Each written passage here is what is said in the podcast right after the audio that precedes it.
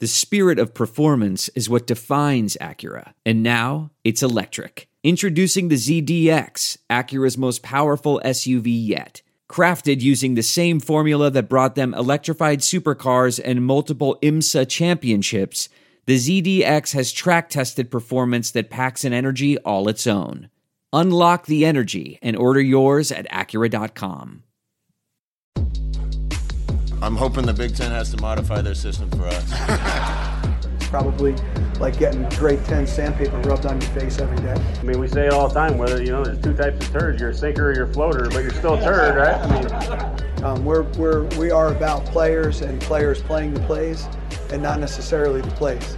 Welcome to the Varsity Club podcast. My name is Derek Peterson. Joining me this week, good buddy from uh, back in Oklahoma. We work together at the OU Daily. He is now covering the ACC, a website called Saturday Road. Spenser Davis, hello. How are you? I think this is your first appearance on the podcast, so welcome It to the is. podcast. Thank you. Yeah, happy to be here. How are you? I'm doing great, man. It's uh, I, I live in Kansas City, and it uh, it's been rainy for most of the day, but the sun just popped out. So uh, yeah, getting a little vitamin D and just kind of enjoying this Thursday afternoon before the draft. That is a positive omen for this podcast episode. That, that Yeah. it's been gloomy all day and the sun comes out as we start recording. Um, so fittingly, we're going to talk about something stupid. Um, we're going to talk about something that is not fun. Mark Emmert stepped down this week as the president of the NCAA. Um, well, not officially. The NCAA announced that he's going to be stepping down by June 2023 at the latest. Um, if they find his replacement before then, then he will be out before then. But June 2023 at the latest, the president of an organization that a Supreme Court justice said is operating flatly illegally um, is out. So, Spenser, I have you today. We're just going to talk about like what's going on with the NCAA Yeah, this, this conversation can naturally flow to NIL stuff, to transfer portal stuff, to uh, college football breaking away and doing its own thing. To like, there's a bunch of different directions that we can go with this. Um, it didn't seem like many people were too terribly surprised whenever news came out that Emmert was stepping down, but it also came a year ago, like a to the week, a year after he got a contract extension. Um, interesting. And that contract extension, according to reports, was going to pay him close to $3 million a year to be the president of the NCAA. So when this gets announced and you're sort of reading through um, the statements that are given by the NCAA, and they they called it a mutual agreement between both sides to step away. The NCAA Board of Governors and then Mark Emmert to step away. Now, when there's a breakup, it's if if people say it's mutual, it is not mutual. And in this particular situation, I there's no part of me that believes that this was mutual. Mark Emmert had the best job in the country. Oh, I just can I disagree with that. I I, Go, I go think for it. I and then let think the, qualify.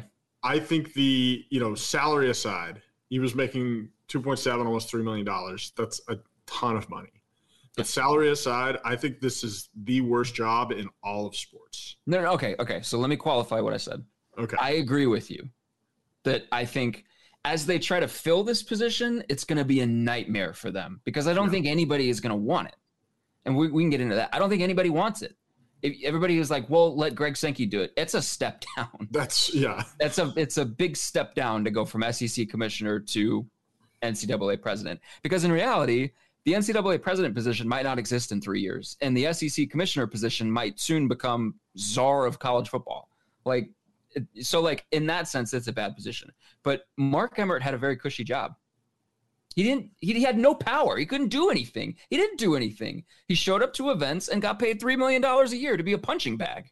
I would do that. If you wanted to pay me three million dollars a year for people on Twitter to yell at me 365, I would do it. I would just I would not be on social media and I would count my three million dollars and I would buy all the Yu-Gi-Oh cards that I wanted and I would have my home office set up the way that I wanted it and I'd be happy. So like to Mark, I don't think that Mark Emmert is just gonna be like, yeah, no, Okay. I don't want yeah. to do it anymore. look, he. I mean, he, Mark Emmert is almost seventy years old, so like, it's plausible to me that he was just like done with the BS, right? Like, Yeah, with, sure. with with the state of the NCAA right now, like you said, you know, there's lots of different outcomes where the NCAA doesn't really exist as it has, you know, three, five, ten years from now. And look, man, he's he he put in his time. All right, like he made plenty of money. He's about to drift into his seventies, and yeah, like I, I don't know. He I- he, I guess he the- made he can you know live on a beach in San Diego or where I don't know where he lives. I Live on a beach for the rest of his life. Like I guess the point I wanted to make was that he felt like a a person in a position of power that was just milking out as much as he could, Yeah. as much money as he could, as much time as he could. And the NCAA's board of governors said, "This is a person that we cannot continue to have in a leadership position for our organization because moving forward."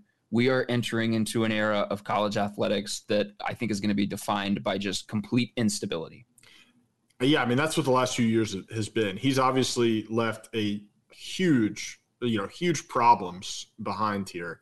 Um, and I think you know if if it is in fact that he was pushed out, which I think is reasonable, um, as you're saying, like they probably just want somebody with some new ideas, like some a, a fresh take on kind of what the situation is. Like there are some things that the, the you know that are happening in college football and college basketball right now like the transfer portal and NIL that I I don't think you can really put the genie back in the bottle, so to speak. Like that stuff is like I mean, like good luck to whoever tries to quote unquote fix that. Like you're not fixing the fact that like players have power now. Like that, you know, that's that's the world that we live in. These coaches that have been complaining about it. The most recent one was Bill Self that I saw the other day. Like I, you know, why should we care what Bill Self thinks? Bill Self is another guy that makes what five six million dollars a year or he's about to you know after winning another national title like i you know i'm happy to see these kids have more power in terms of like you know what the rest of their collegiate careers are going to look like now there there's lots of instability like you said and i i do think there's some some regulations or maybe some um, some different things you can tweak to kind of make this better for everybody but i mean college sports as we've known it is, is that's not coming back, and I, I don't think that's a bad thing. Yeah, I, um, putting the genie back in the bottle is like one of the points that I was going to bring up in a little bit. Like, especially with NIL and with transfer portal, I don't know how you walk back the doors that you Right. opened. I don't, I don't know how you close. And like, I was listening to Jimbo Fisher talk on the Rich Eisen show recently, and he said exactly that. He was like, "Look, all of us coaches can complain about stuff because everybody sees the problem, but none of us know how to actually fix the problem." And I think that's the biggest issue with Emmert. And I'm going to use, I'm going to borrow a phrase that Jimbo used in that interview where he said, he was talking about NIL and he said, it seems like the, the, everybody, you know, the route that you would normally go with change, with something new for you is ready, aim, fire. And he said, with NIL, we said ready, fire, aim, which, which is, I mean, it's really accurate to describe what happened, but that is like, I think that's going to be the biggest problem with the biggest lasting problem with Emmert is there was just no, there was no foresight. Yeah, There was no like, there, there, it- everything was so reactive and it was slowly reactive on the NCAA's part over the last decade, as opposed to, I think like what they're going to look for now. And I think that there's going to be, I think there's going to be two, um, two pathways that the NCAA can take from from this point forward because I think this is like I think this is an inflection point. They're going to go with fresh idea person that's going to modernize NCAA operating practices. That's going to bring it into the 21st century, so to speak. That's going to have them be more forward thinking, more preemptive in policy, things like that. And they will continue to be an entity. The other path, and I guess you know, like if you have a podcast and you want to talk about something like this, like you have to have a take. Like this is my take, I guess, for this podcast. The other path that I think is more likely is there's no one knows how to fix the problems that have been created. And you can't like players aren't going to want to give back the control and the power that they now have that they just got And I think what's going to end up happening is they're going to have a really hard time finding somebody that fits everything that they want for this position and that actually wants the position because I, I could really see a situation where they're just like, we're just going to throw as much money at this person and they're going to take it because it's a ton of money. And that's, that's, you know, that's like bad faith starting point. Like that's not where you want to be starting from. And in five years, the NCAA is not going to be a thing. And we're going to have college football operating under its own governing body, its own set of rules. Maybe there's a board of governors, maybe there's a commissioner or something like like every AD wants a commissioner, every coach wants a commissioner. They want like a central figurehead, yeah. and that's not the NCAA president. And when that's the case, I don't know how this organization is going to continue to function.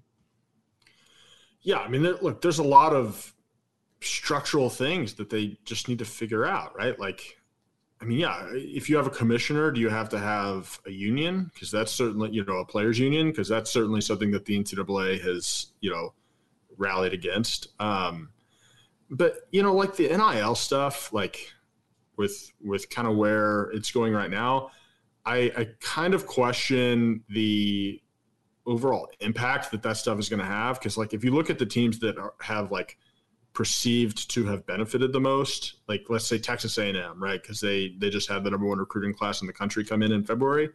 Like that's a rich fan base anyway. Like those like in rich you know whoever has the most money has dominated college football for as long as college football has been a thing you know 60 70 years or not a, you know what i mean? Like yeah. college football has been around longer than that as we know like, it as we know it. Right since you know even going back a couple eras like whoever has the most money wins. And to me like that has not changed. Like, you know, Miami paying Nijel Pack, who's a basketball transfer from Kansas State, eight hundred thousand dollars and giving him a car, like that. You know, we we know about that deal now. Like, you know, I mean, it, it's it's above board now, and not that Miami's been a program that has historically, you know.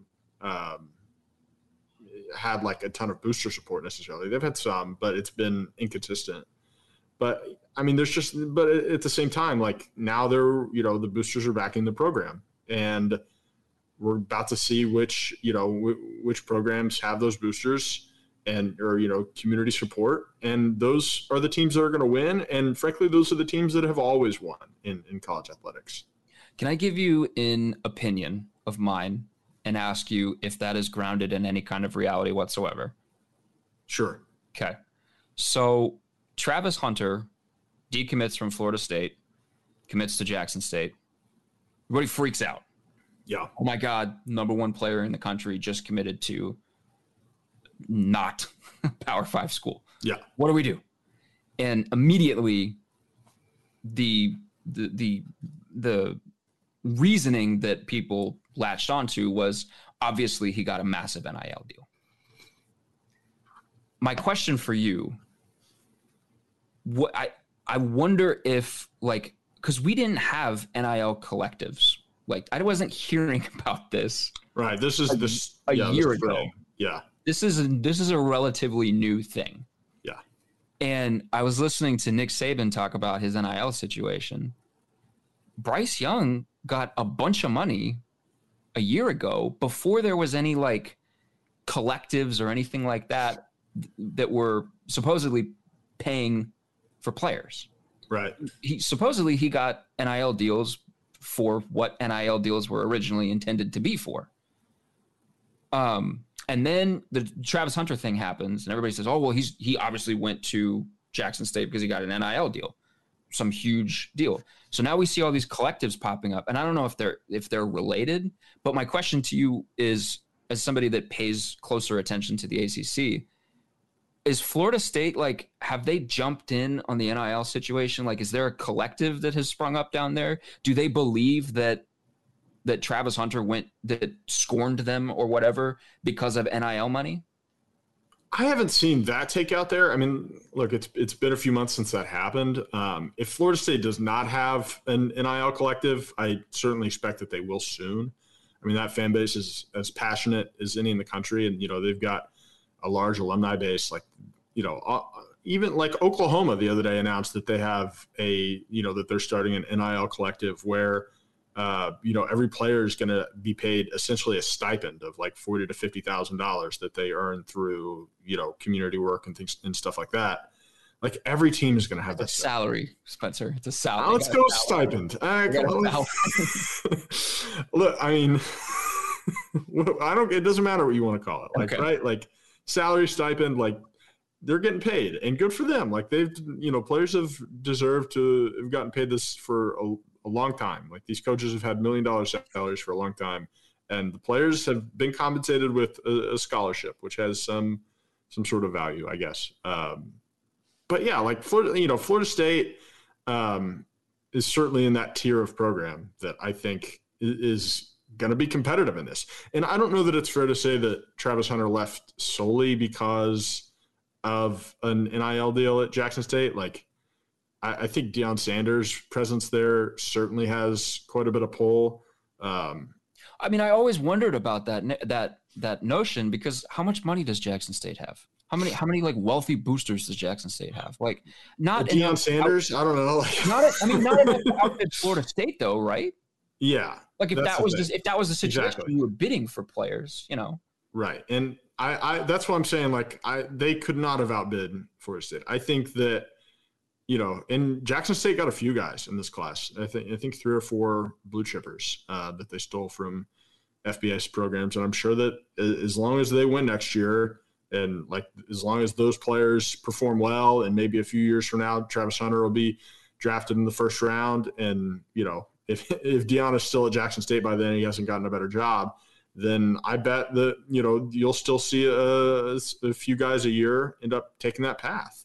Um, but like, yeah, from an NIL perspective, like once these big schools really get their ducks in a row, you're not going to be able to.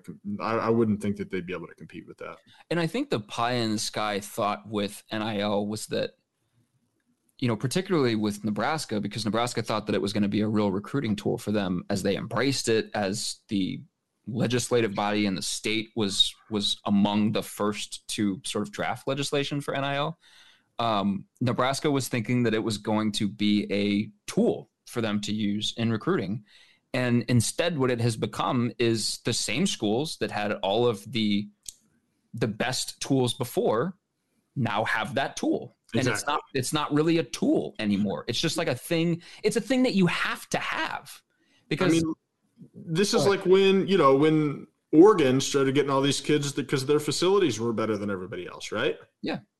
And then you know what happened? Like everybody else started building awesome state of the art facilities. Like, clemson put a slide in their facility Yeah, like Tennessee lsu had sleep yeah. pods in their locker room like Yeah, it I turned into this insane thing we're just going to do everything Oh, yeah, while, yeah. while we were at Oklahoma, they rebuilt their entire practice facility to the point where for two seasons they were, you know, basically, you know, their locker rooms were in like mobile trailers. Like they spent two years there so that they could build this state of the art facility. and their practice field was like a billion miles away from campus that was incredible Yeah, they played literally on the rugby fields, Yeah. um, like behind Lloyd Noble Center, Yeah. which is, by the way, where they still practiced under Lincoln Riley um, towards the end. You know, now now that Venables is there, now they actually use their fields. But that's that's a that's another story. We don't need to get into that on this podcast. Well, you Uh, mentioned Lincoln Riley because yeah, that's that's another place that I want to go because I the the transfer portal and the NIL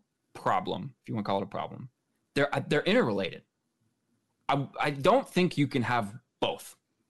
I think you can have No. one or you can have the other. well, I don't think you can have both. Here's the thing that I th- the only thing that I think you can fix. I talked about the um, you know the genie in the bottle, and I I don't know how to do it. I don't have any ideas for for how to do it.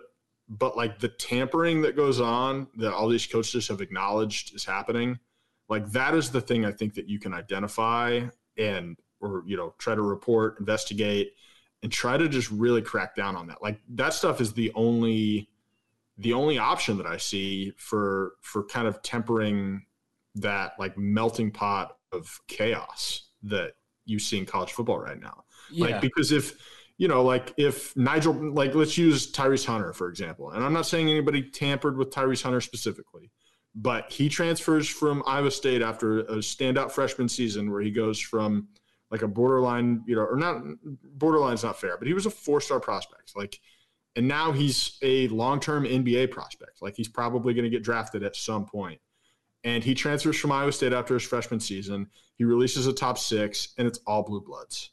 So, like, what? Ha- like, did I guess maybe he just knew, like, okay, I had an awesome year. I can just transfer, and maybe nobody from those schools contacted him or contacted anybody in his family, but maybe they did. Like, five years from now or five years ago, if this Tyrese Hunter situation plays out, he's probably playing his sophomore year at Iowa State. I would I would have to imagine, and I, I there's plenty of examples of stuff like this. I mean, coaches have uh, Dabo Swinney, um, Jimbo Fisher, just a couple off the top of my head that have acknowledged like the tampering that goes on in college sports. And I think that is the element that you have to kind of tamp down if, if you want to get a hold of this. Well, here's one that's in your wheelhouse. Yeah. I read about this the other day. Mack Brown, who's the head coach of North Carolina, said in an interview that he had a player come to him in his office and say, I have this NIL package for this dollar amount offered to me from school X. Can you match that? and if you can, I'm coming here. That's the problem. And like, Yeah, like That- that's the stuff you have to cut out because, like, and it's but how do you cut that out? Is the pro- and I know you don't have the answer. Nobody has the answer. Yeah, nobody. Has, but like, you know, to me, that is technically fixable. Honest, like, you know, there's been tampering scandals in the NBA, and I, tampering happens in that, like, well, yeah, like tampering happens in that, like, teams talk to free agents before, right? But like, like Sam Presti is not, or Rob Pelinka is probably a better example, is not like courting Zach LaVine right now, right? To like come to the Lakers while he's still under contract for the Bulls for one or two more years. Like, and that stuff, you know, the NBA and you know the that stuff's not happening in the NFL or in Major League Baseball either. They just need to figure out how to self police some of that the the tampering stuff. I mean, because it that's out of control. Yeah, the I I heard I was watching a I don't remember who said it was on the two four seven video. Um, someone said that uh, Nick Saban does not go to players. Players come to Alabama and ask, "Do you have a spot for me?" That's not something that you're going to be able to like rule out. Like that's not something that you're going to be able Right. to just get rid of. Like Right. it, players want to go play at the best school that's going to get them drafted. So like as long as Nick Saban's at Alabama, players are going to want to play at Alabama. If they have a good year, they're going to be like, "Hey, I wonder if I could go play at Alabama." That's, That's true. But I, now he says he does. He says he didn't. Do you believe that Lincoln Riley left Oklahoma, said goodbye to Caleb Williams, and then did not talk to Caleb Williams again for like a month and a half until he went into the transfer portal? He says he Absolutely. didn't. Do you Ab- believe him? Absolutely not. Why would you believe that? so like here's here's the thing that i wonder like if this is a way lincoln riley has been very outspoken about the pitfalls and problems of the transfer portal lincoln riley has also built what he says is going to be the most unique roster in the history of college football by using the transfer portal and using the transfer portal more than anybody else he's got the number one transfer class according to 247 sports the anti Dabo. if if if you have issues with it i wonder if the way to like force fix those issues is to not use it the way you're using it like Yeah. What focus on high school kids an idea just popped into my head. I mean, what if you, you know, we limit, and I, we as in like college football, the NCAA limits the number of kids that you can take in a particular signing class.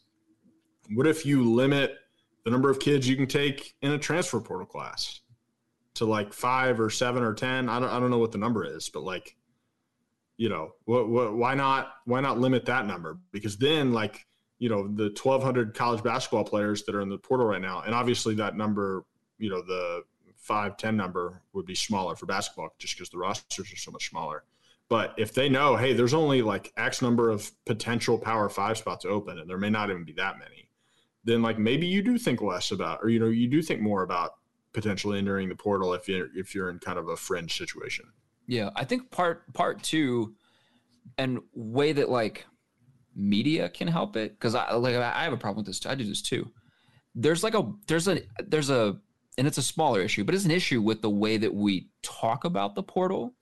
So I'm not going to use Nebraska because I don't want it to like I don't want I don't want people to like it. Let's say player, let's say an offensive lineman from Northwestern, who is a reserve offensive lineman at Northwestern who didn't play, redshirted his first year, barely got on the field his second year. Now he's in the portal. When that player enters the portal, the story that we write up is about the things that he didn't do, couldn't get on the field, didn't do this, didn't do that. In the headline, we use reserve yep. offensive lineman. Let's say that yep. player transfers to Iowa State. I guess Iowa State pops into my head because you just talked about him. Um, it's a power five to power five transfer. So when we write the player X transfers to Iowa State, we use language like impact transfer, push for starting snaps, um, yep. depth in the room.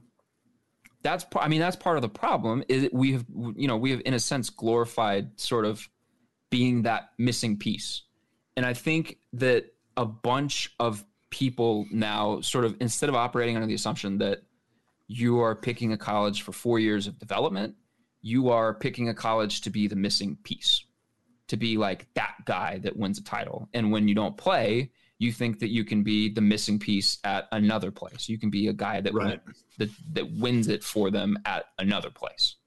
Or or you're transferring for a specific role, right? Like, okay, here's a good example. Um, OU just had a point guard named Umoja Gibson, who's been a really good scorer for them the last couple years, into the portal, and it was it was pretty surprising. He had basically already announced that he was coming back. Um, he said he was going to enter the draft, but said he was doing so with the intent of returning.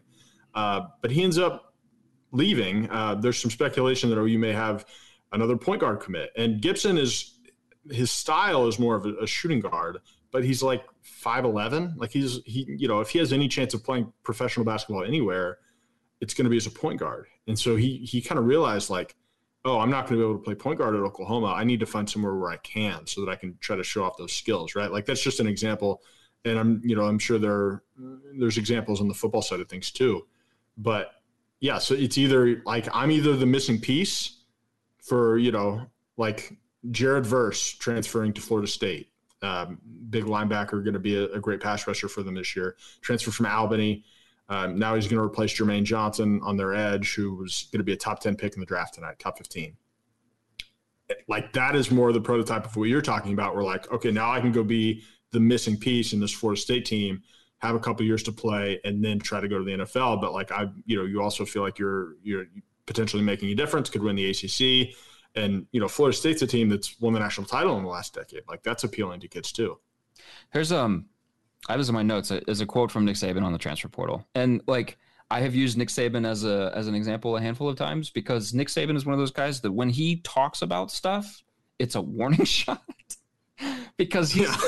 like, like, it's a threat. It, yeah, it's it was something that he, he was like, "Are you sure this is what you want college football to be?" Oh, it was. It, he was talking about offensive like renaissance in college football, and this was before Alabama decided that it was going to be a Death Star on offense.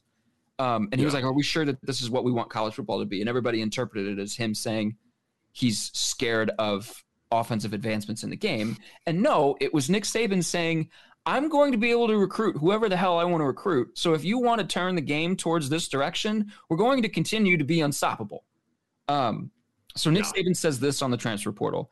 Everybody has an opportunity to go wherever they want to go, whenever they want to go. And if we think that's good for the development of young people, I guess it's okay. But I think everyone that's successful in life has resiliency and perseverance. Sometimes resiliency and perseverance We've had a lot of guys. Mac Jones was in the program for three years and worked and developed so he could be successful.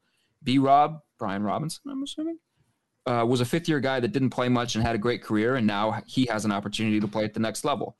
Somebody gave me a stat that our players have made $1.7 billion playing in the NFL since 2007. And all of those guys didn't play when they were freshmen. They didn't all play when they were sophomores. They didn't even all play when they were juniors, but they all developed. And I think that's what college is all about. You're supposed to focus on your development. Um, and the interpretation of that quote was, oh my God, make the social media images, make the postcards, send them out. Nick Saban has another recruiting pitch. He has another sales pitch. I don't think that's what that was. it is a sales pitch. It is a recruiting pitch. Yeah. That was, hey, Yeah. it's not the grass is not always greener on the other side. And the NCAA released numbers that almost half of the players that have gone into the transfer portal have not come out of the transfer portal. And I saw to localize this to Nebraska, I saw a player who will not be named basically tweeting, Hey, is any school looking for a player with my size and skill set at my position? And I thought, well, Nebraska, the school you left. Nebraska could use that. And if you had stayed, you know, I don't know what happens. Um, Yeah. you know, I, Can I can I just say like on the on the Saban quote, like some of that is ridiculous, right? I mean, like Jermaine Johnson, who I mentioned a- minute ago, transferred. Like he was at Georgia for two years, then he was ACC Defensive Player of the Year last year. Like Joe Burrow didn't play at Ohio State. Guess what? It, he transferred and it didn't ruin his career. Like yeah, I there are mean, multiple paths. Like like Yeah. Baker Mayfield didn't, you know, like Kyler Murray. Like there's plenty of transfer success stories out there. yes, Um, and by the way, before Saban made those comments, he went and got a running back from Georgia Tech named Jahmyr Gibbs, who was frankly, I know nobody's ever heard of this kid because he played at Georgia Tech. He just, like, win any games. was like, I want this really good running back, so I now I have this really good running back. but he he was legitimately one of the most dynamic skill guys in the entire ACC last year, and now he's on Alabama. Yeah. like Yeah, I- I mean, like, I I, mean, Alabama was already doing this. you know, I like, I have like defended before. I don't think that we should be villainizing or demonizing players that go into the transfer portal. Um, Yeah. because like in the same way that we kind of make them out to be like reserve and then, um, you know, missing piece, impact transfer, whatever. There is like when a player enters the portal, it's oh well, we didn't need them, we can get somebody else. And then when you get a player from the portal, it's this is the best day ever. Um, they're the best person ever, even though when they entered, it was because they didn't have a like work ethic or or whatever.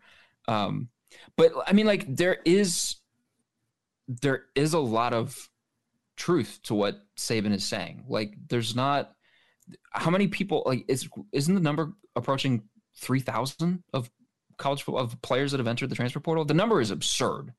I don't know the number off the top of my head. It's insane Yeah. of the players that have gone into the transfer portal. There are not that many spots. It's not. It's not all about Yeah. like.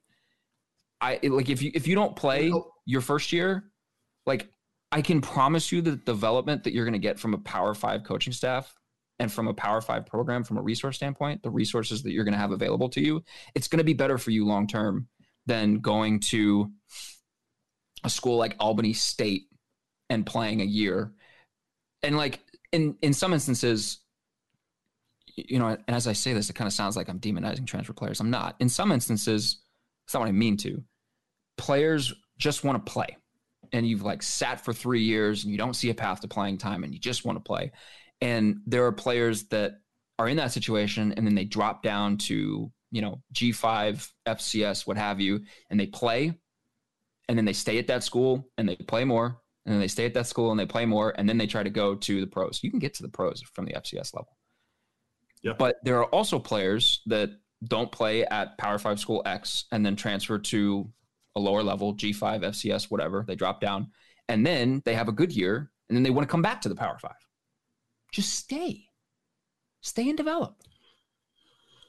Yeah, I mean it's but like it, you know in those instances are they being you know is it some Power Five school being like hey we've got a spot for you, and like what are- of course they're going to say like yeah I, I would love to have like better facilities playing at a bigger school playing on national TV every week like you know and yes you can get to the pros from the FCS level and you certainly can from the G5 level, but your odds are better at a top school like when the NFL draft happens tonight, over half the first round picks are going to be from the SEC. I bet, you know, or something somewhere around there. Like, Yeah. and the Big Ten is going to have another quarter of that, right? And then, you know, maybe there's three or four. Pick, well, and the ACC is going to have four or five, but like, you know, the Big Twelve will have two or three. Pac twelve will have three or four.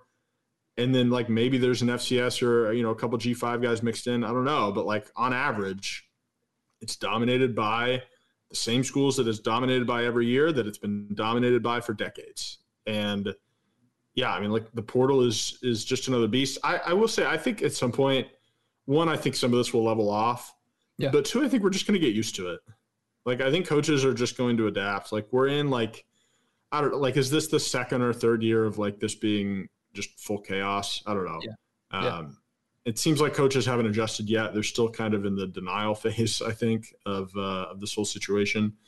But you know, it is what it is. Like everyone's going to have to adapt, and the the coaches who adapt the best and the programs who adapt the best are are going to win.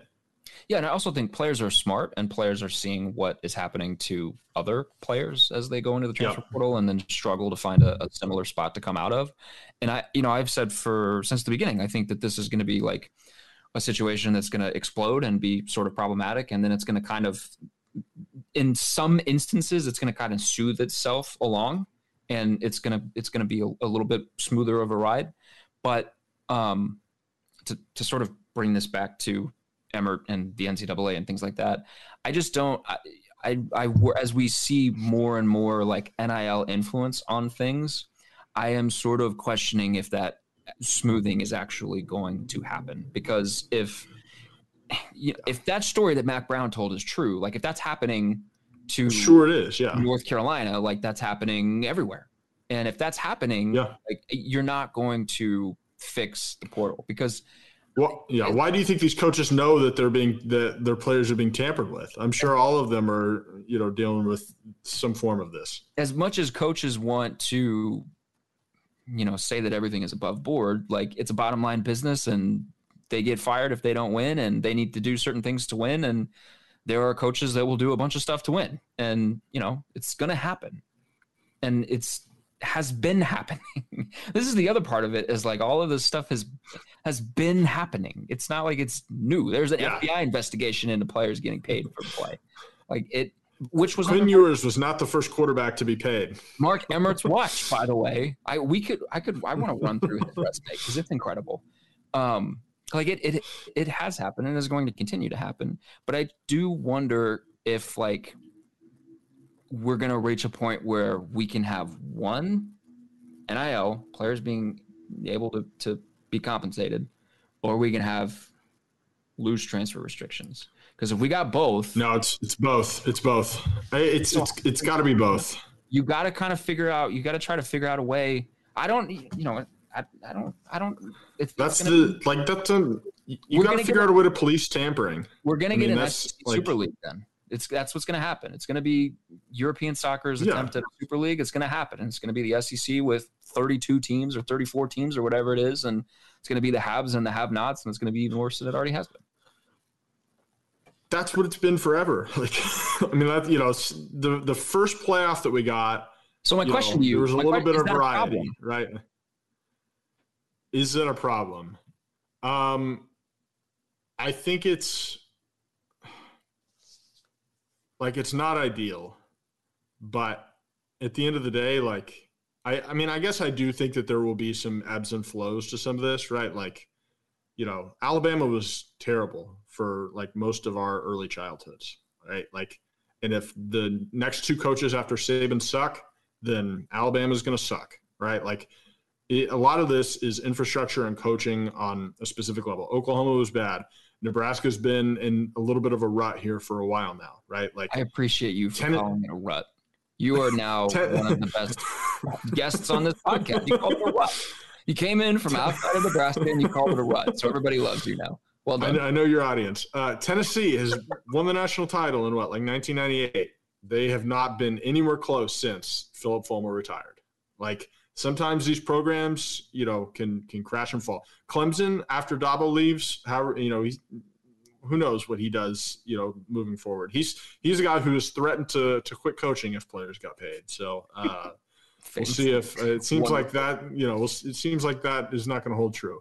But like these programs do, do ebb and flow for a certain amount. Like the ones that are in the most fer, you know recruiting fertile ground are the ones that typically come up you know the most often, right? Like What's going to happen with USC, USC, Oklahoma, Texas, Alabama, LSU, Auburn. Um, you know those teams have been good for 80 years, and they're going to continue to be good with with uh, you know some certain ups and downs. Yeah can I, I, I in my notes I have a, a little bit of a resume from Mark Emmert. Can I read this to you? Yeah, he was a university president, right? He was. He was a university president before Yeah. taking the job. Um, and I have only gone back, I think, six years. In 2016, he signed an extension with CBS Turner Sports for March Madness broadcasting rights when there were eight years left on the existing deal. And it reportedly cost the NCAA or lost the NCAA $3.5 billion because he signed it so early. I mean, look, they they like March Madness is I think the most valuable television property in the like in any sport in the world. Like if you you know combine all the games and stuff, maybe the World Cup beats it out, but that's an every four years thing, so it's kind of hard to quantify. So I'm sure they still made a ton of money, but yeah, they I, I think it was 8.8 um, was the number, which yeah, is that'll play. which is a ton of money. But Yeah. I mean, Lost about a quarter of it. for an organization, there is a different for a person like 3.5 billion, like a difference between 11, or that'd be 11.3 million, or no, that'd be 12.3 million, 12.3 million, and and 8.8. The difference is is three and a half. It's nothing. Like you, Yeah. you already have eight million. But Maybe if they had that three billion dollars, they could um, figure out this infractions case on Nebraska a little bit quicker. and you lost your audience. Um, I thought you were going to go with like maybe they could actually like pay for some workout equipment at the women's tournament. I, Um, I wanted to localize it. okay, well, I'm sure people appreciate that. 2018, Emmert defends the NCAA's position on sexual assaults following a report that he ignored sexual assault allegations in 2010 at Michigan State. 2020, COVID. That's all I have in my notes. COVID. COVID. Yeah. COVID mess. Every single coach in the country wants centralized rules. We don't have it. 2021. the That, that Supreme- was Kevin Warren's fault, though, right? I mean, Kevin Warren in the Ivy League. if you have a college football commissioner or figurehead, a, Yeah. a figurehead that apps that actually like knows what he's doing, like Kevin Warren doesn't get to just do whatever he wants to do because he has to play by the same rules that every other league is playing by. Um, 2021, the Supreme Court rules unanimously that the NCAA cannot impose caps on education related benefits. And a few weeks later, the NCAA clears the way for athletes to earn compensation based on their NIL. And during that ruling, Supreme Court Justice Brett Kavanaugh famously said that the NCAA's business model, quote, would be flatly illegal in almost any other industry in America. And Mark Emmert was the guy operating that industry.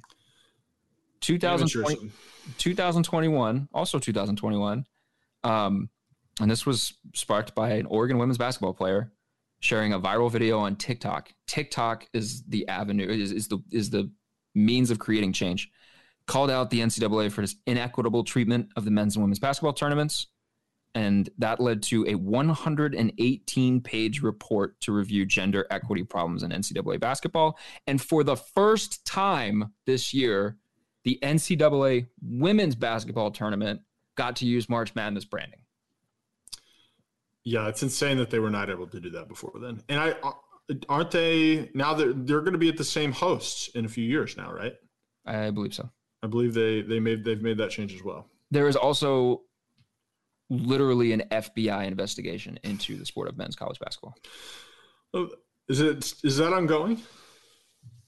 I mean, the I think la- the FBI part's over. the yeah, FBI part was- is over, but the lasting image of Mark Emmert as the NCAA president, because look, I don't think that this, like I said, I don't think this is going to drag out to 2023. I think they're going to find a replacement um, relatively quickly because they need to. Well, you So- put your name in the hat, so The I already did. um, most of these most of these organizations just have like support at and then whatever the organization name is dot org and that's their email address so i Yeah. emailed my resume to uh, support at ncaa.org and i'm hoping to hear back soon um, the lasting image of mark emmert as the president of the ncaa could very well be him handing the national championship trophy in college basketball to a coach and a program that are currently being investigated for multiple level one allegations and then calling that school by the wrong name. I was wondering if you were going to remember that tidbit. I was, was going to tack that on too. Yeah, I'm the telling Kansas, you, man. the Kansas City Jayhawks. if I got paid close to three million dollars a year, I would never leave that job. He doesn't even know where the University of Kansas is located. Maybe he does. Maybe he does. Look, I mean, you know, tongue. May but Kansas. It's not the first time that Kansas City has confused, uh, you know, people in positions of power before. man, like what? A, what a way to go out! What a way to go out! This man's a legend. Now, all yeah. finesse team. All finesse team. Look, uh, yeah, he's 70 years old. He's got, I mean, th- this is also the thing. Like, when did he start being the NCAA president? You have that written down? 2010, 2011. So this man just made this, this man made bank for a decade. And before that, it's not like he was doing poorly. He was a university president at, you know, several top places. Like he's gonna n- nobody is ever gonna hear this man's name again No. once they name his replacement. Like he's gonna be I mean, anonymous. well, he might. He like, but it would only be in like, um, it, it would be in not very glowing conversations towards him. I, Like, he's his name would yeah, be cursed. But we're not to care what Mark Emmert says ever again. right. Who who cares? Yeah. yeah. I guess, I mean, I guess, I guess there are, there are benefits to both ways. Like you can continue to get paid to not do a job, or you can just fade into obscurity and sit on your millions of dollars that you collected. I would do I would do that job for half. I, you know,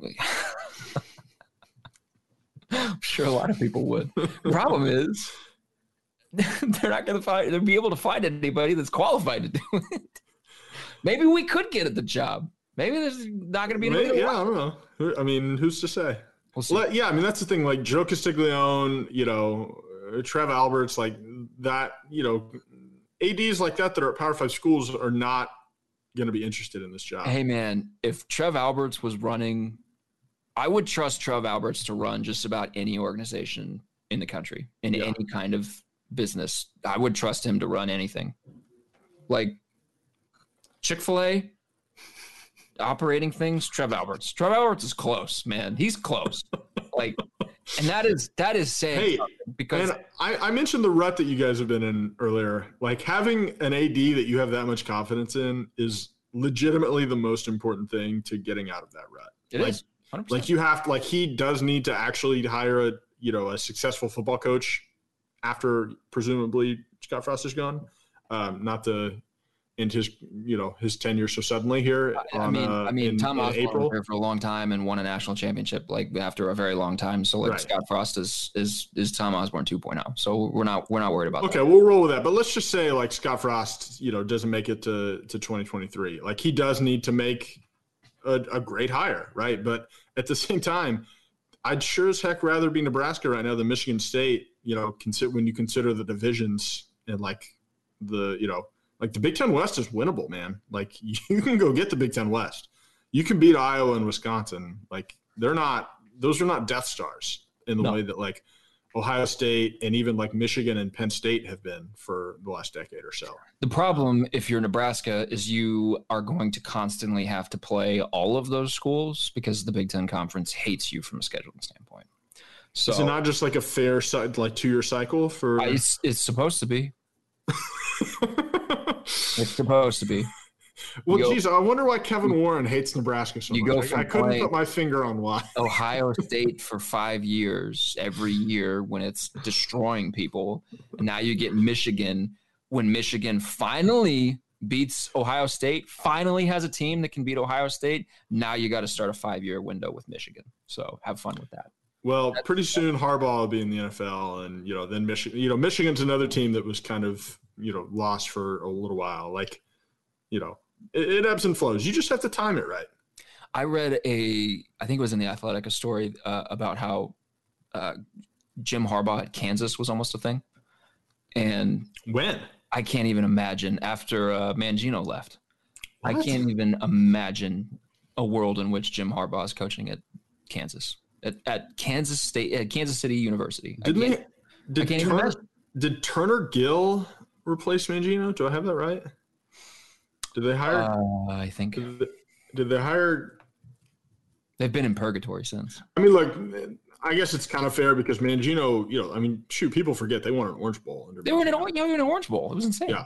Akeem They had, you know, Aqib Talib, Chris Harris Jr., Todd Reesing, like, you know, they had some pretty good teams there. yeah, he built that. He built that team into um, a, a perennial like high level bowl program. But Which is why whenever anybody says that Nebraska can't be good, I just laugh. Like I just laugh. here, here's the thing, like, this is a great example of what I was just talking about with the divisions, because Kansas did that in the Big 12 North, which did not have like, I mean, well, frankly, Nebraska was in the Big 12 North at the time, right? But like, you know, you didn't have Oklahoma, Texas, Texas A&M, Oklahoma State, right? It was Nebraska, Kansas State, and Missouri, and like uh, Nebraska, like Nebraska's Oh, a tier Nebraska. above, like Nebraska's a tier above the rest of those teams, but like that's still a winnable division, and you know, in, in a much easier path to like the Big 12 title game, and Kansas took advantage of that. Well, at the time, at the point uh, Turner Gill took over at Kansas, Nebraska was no longer in the Big 12. So yeah, completely winnable. Well, but yeah, I think the principle stands. Yeah. Yeah, no, yeah, yeah, I agree with what you're saying, 100. percent And then yeah, yeah. So it was Turner Gill and then Charlie Weis and then David Beaty and then Les Miles. Whew. Hey, look, yeah, Nebraska's not Kansas. We don't have to worry about that. Another another guy who, uh, in in in one respect, had a cushy job. Les Miles. People just kept giving him money. Well, now he's disgraced. So Now, yeah, now he's for for um, legitimate reasons, but people just kept giving him money. Like Do if you- you're in if you're in college athletics, man, if if you are a in a certain demographic, people are just going to give you money. what I mean, it, one of those sayings is once you have one of those jobs, you always have one of those jobs. Yeah. Right. Like. Yeah. And Les Miles, if he didn't get into you know all the stuff that he got into off the field, he'd be a head coach somewhere because he won a national title at LSU. Yeah. What do you think? Sorry to sidetrack here real quick, but this is hilarious. So David Beaty coached 48 games at Kansas. How many do you think he won? Five, six, Six. six. Yeah, Yeah, six. And if I'm not mistaken, one of them was I think two of them were against Texas. well, he won two conference games, and I bet the other four wins were were against FCS opponents. yeah, they were. Yeah, they were non-conference. I he I I swear they they beat Texas twice. I might have. I swear they beat Texas twice. But yes, I did look that up. Whenever um, it looked for a minute last season, like Kansas was going to beat Texas again, I did look up like Kansas's um, conference record in recent Yeah. history, and like it's like an absurd like. Forty percent of their wins are against Texas in conference play over a certain period of time. he he may be the worst. Like him and Chad Morris are probably the worst college football coaches in recent memory. Can think of. Uh, By the way, Kansas did beat Texas last year. they did. They did. They won 57 to 56 in Austin. and we put Texas sixth. As a society, we allowed Texas to be placed sixth in FPI. There should have been riots in the street over that. How did Sark not get fired? I feel like yeah, I- uh, you know, it seems like the How did college Sark- football community has already forgiven Texas for that. I didn't even remember that it happened. Yeah, I, I, I was with you. I, I remember it being a close call. Yeah, I thought. Well, here's what it was: 2019, Texas won by two. They won 50 to 48 in 2019. So I, I think, I think Texas should not be allowed to claim a rivalry with any other school in college football, except for Kansas, until they can consistently beat Kansas. I think that should be a new rule. If you want to unite the college football public and just general sports, college sports public, here is a task, a day one task for the next president of the NCAA. Texas is not allowed to have an established or claimed rivalry with any other school in the country outside of Kansas until it can consistently beat Kansas on a football field. There you go. There is your day one. That's your platform that you campaign on.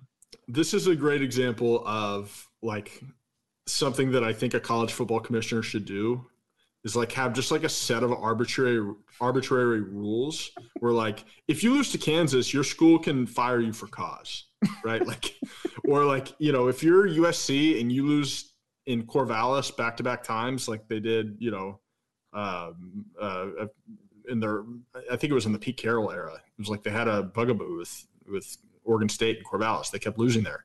Then like your you're, Mike Riley years. I think it was still Pete Carroll because it was it was like no, a huge upset. Oregon State. Oh, It might have been the Mike Riley years.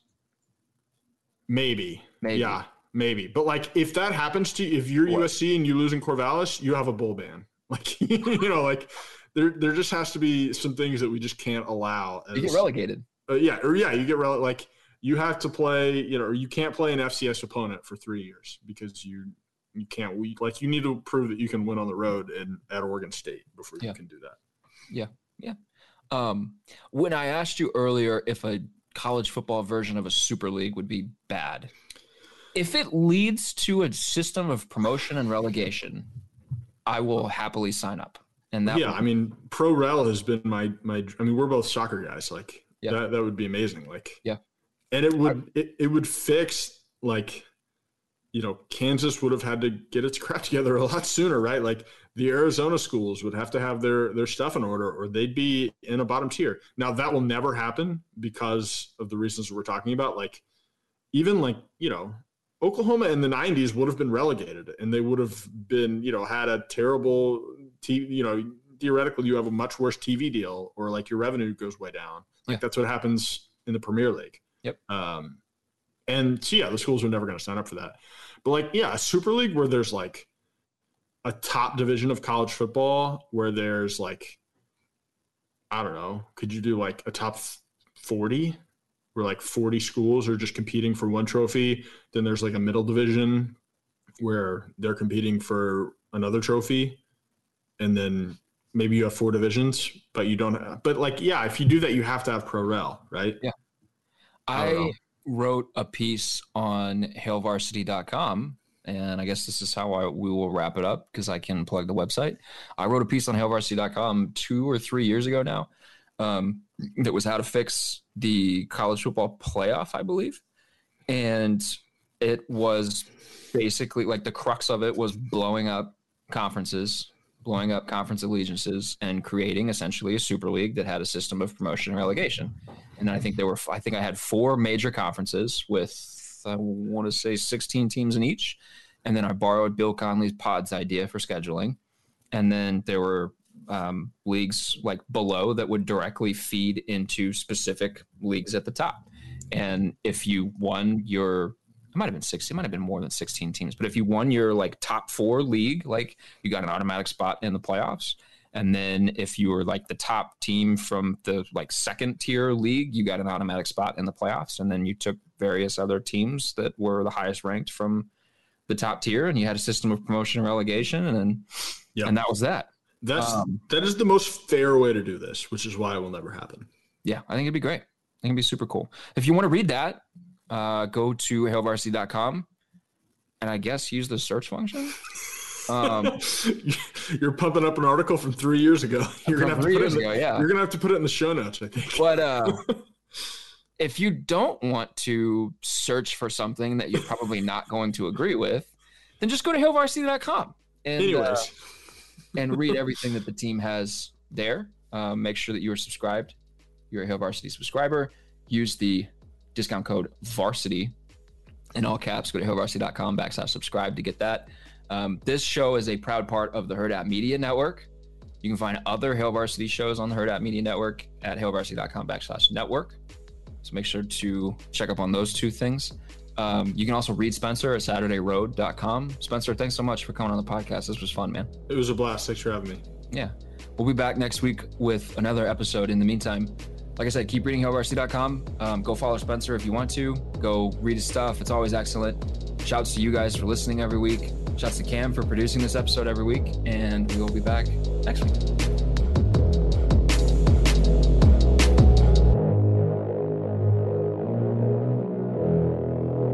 A Hurrdat Media Production.